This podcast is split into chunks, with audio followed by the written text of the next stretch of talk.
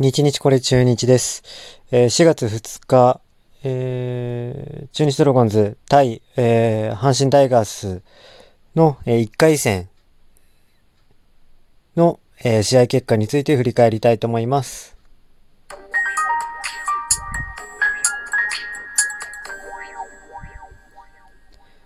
はい。というわけで、試合結果と、あと明日の予想ね、をしたいなと思います。試合結果は、今日勝ちました。6対3。中日ドラゴンズの勝ち。いや、もう奇跡ですね。なんかね、今年、ちょっとこれまであれですね、勝ちゲームが、なんかリードされてから逆転するみたいな、そういうのが、目立ってきましたね。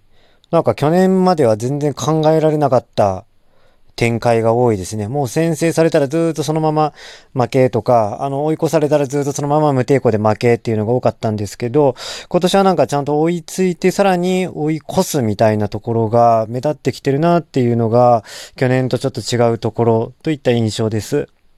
で、昨日ですね、予想として藤浪のね、相手ピッチャー、阪神の藤浪の出来次第、コーナーにバチバチ決まってフォアボール連発とか、ああいうね、昔の、一時ダメだった時の予想がなかったら、もう完全に負けますと予想したんですが、まあ、これ、どうなんだろうな。半分当たりで半分外れじゃないですかね。藤浪、6回を投げて、フォアボール2個ですと。ということは結構バチバチに決まってた方なんじゃないですかね。で、奪三振6。うん。でもね、中日がすごかったのは、これヒット7本を打てたってことね。6イニングに対して、7安打と2フォアボール。うん。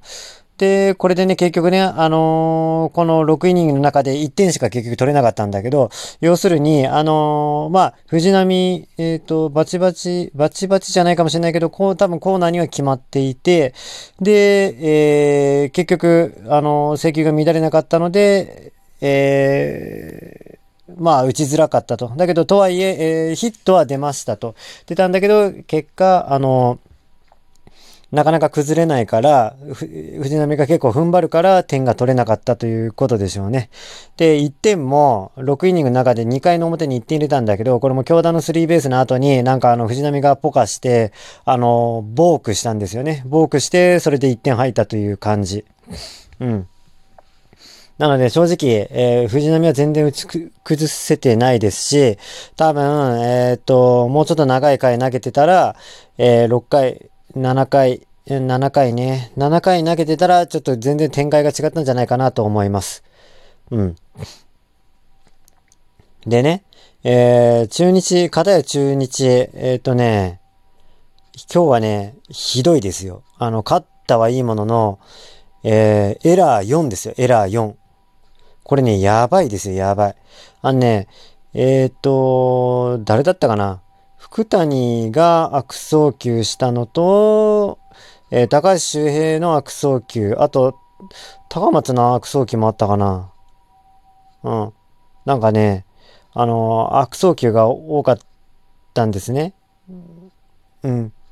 で、これね、まあ、ちょっと見ましたよ。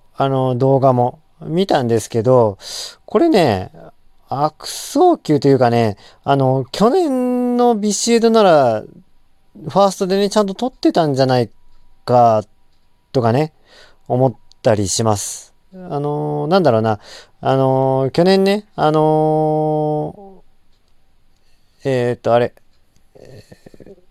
備で、ヘッドスライディングがなんかして、飛びついてね、たまに。左肩脱臼したんですよね、ビシエド。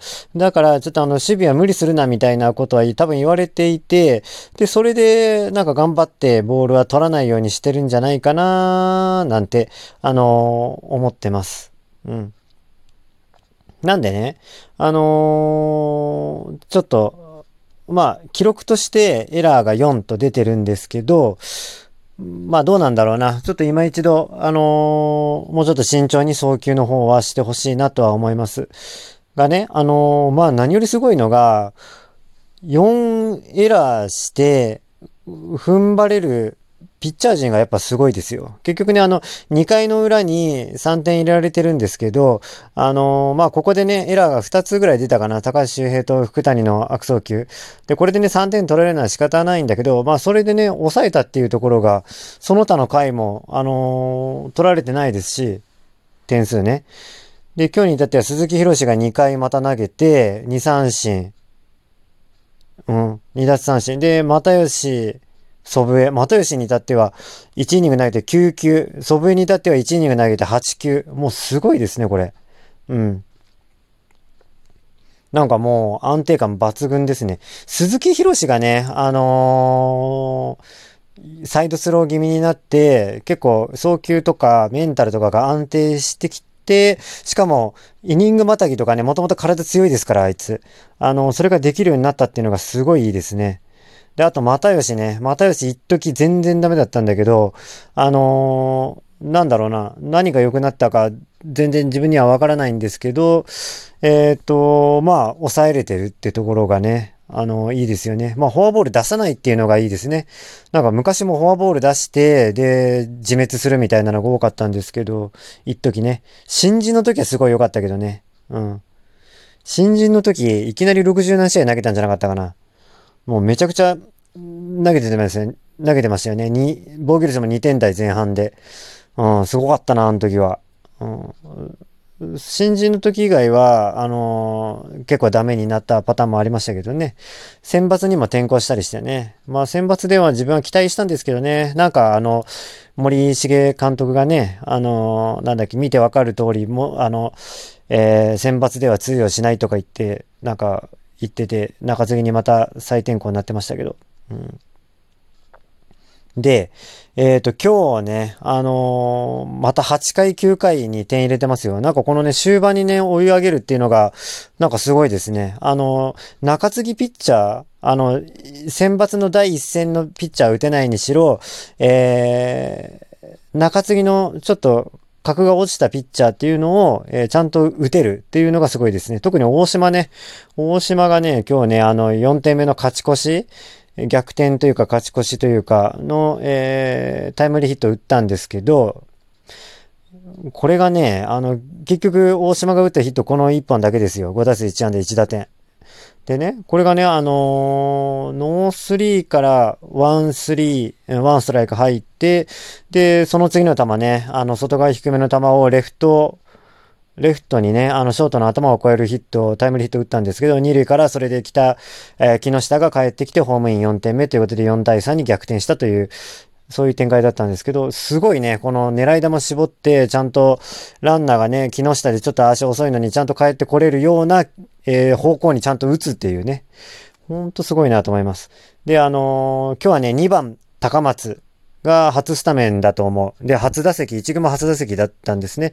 で、ボテボテの内野安打、初安打打ったってことで、これはおめでとうなんですけど、2番をね、安倍が守ってたのに、今日は高松大抜擢ということで、藤浪だったから、左バッターの方が、球見やすいんじゃないかっていう多分配慮なんじゃないかと思うんですけど、僕は、どっちかというと、安倍はそのままで、5番のね、平田をね、変えた方が良かったんじゃないかなと、個人的には思ってます。平田に変えてね、スタメン、福留とかね、そっちの方が、医療とかね、そっちの方が良かったんじゃないかなとは思います。結果的にね、高松、試合も出れて、ヒットも打てて、で、っていうところが、経験できたので、それ良かったかなと思うんですけど、平田ね、5番平田、最近ずっと言ってますけど、調子全然上がってこないですし、今日は1本安打打ったんですけど、いかがなものかという感じ。今日もね、チャンスで、藤浪に三振させられてましたよね。2アウト満塁だったかな。あんまり期待感が持てないんですよね。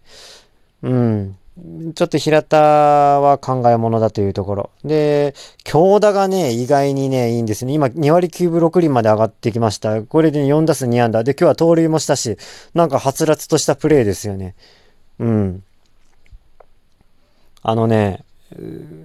なんだろう、立浪のね、春キャンプでね、特訓を受けてたということで、一番時間をかけて京田に特訓されたんですよね、確か。なんかそれの芽が出てきてるのかなと、結果だけ見るとそうなんですけどね、ちょっと動画はあんまり見れてないので、京田がどういうね、ヒットを打ったのか、一本見えましたね。スリーベースヒットを打ってたんですけど、引っ張ってね、ライトとセンターの間を抜けていくヒットっていうのがね、長打が打ててたってことで、まあでも、ただ、ちょっとムラがありますからね、京田の場合はどうなのかなというところはあるんですけど、まだ何も、まだね、これをもって期待できるというところまではいかないのかなと思います。ということで、今日は福留がね、守備にも回ったってことで、2打席出てね、根尾の代打だったかな。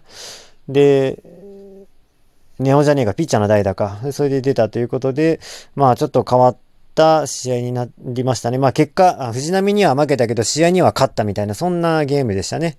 ということで、明日の予想です。明日、阪神は青柳、中日は柳。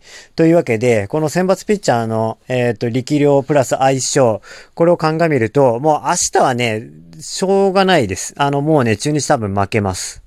青柳に対して全然中日打てないですし、ビシエドがね、特に全然合わないんですよ。これもね、だからね、また、もうなんか最近毎試合高橋周平がキーとかって言ってるけど、明日もね、高橋周平だと思いますよ。キーはね。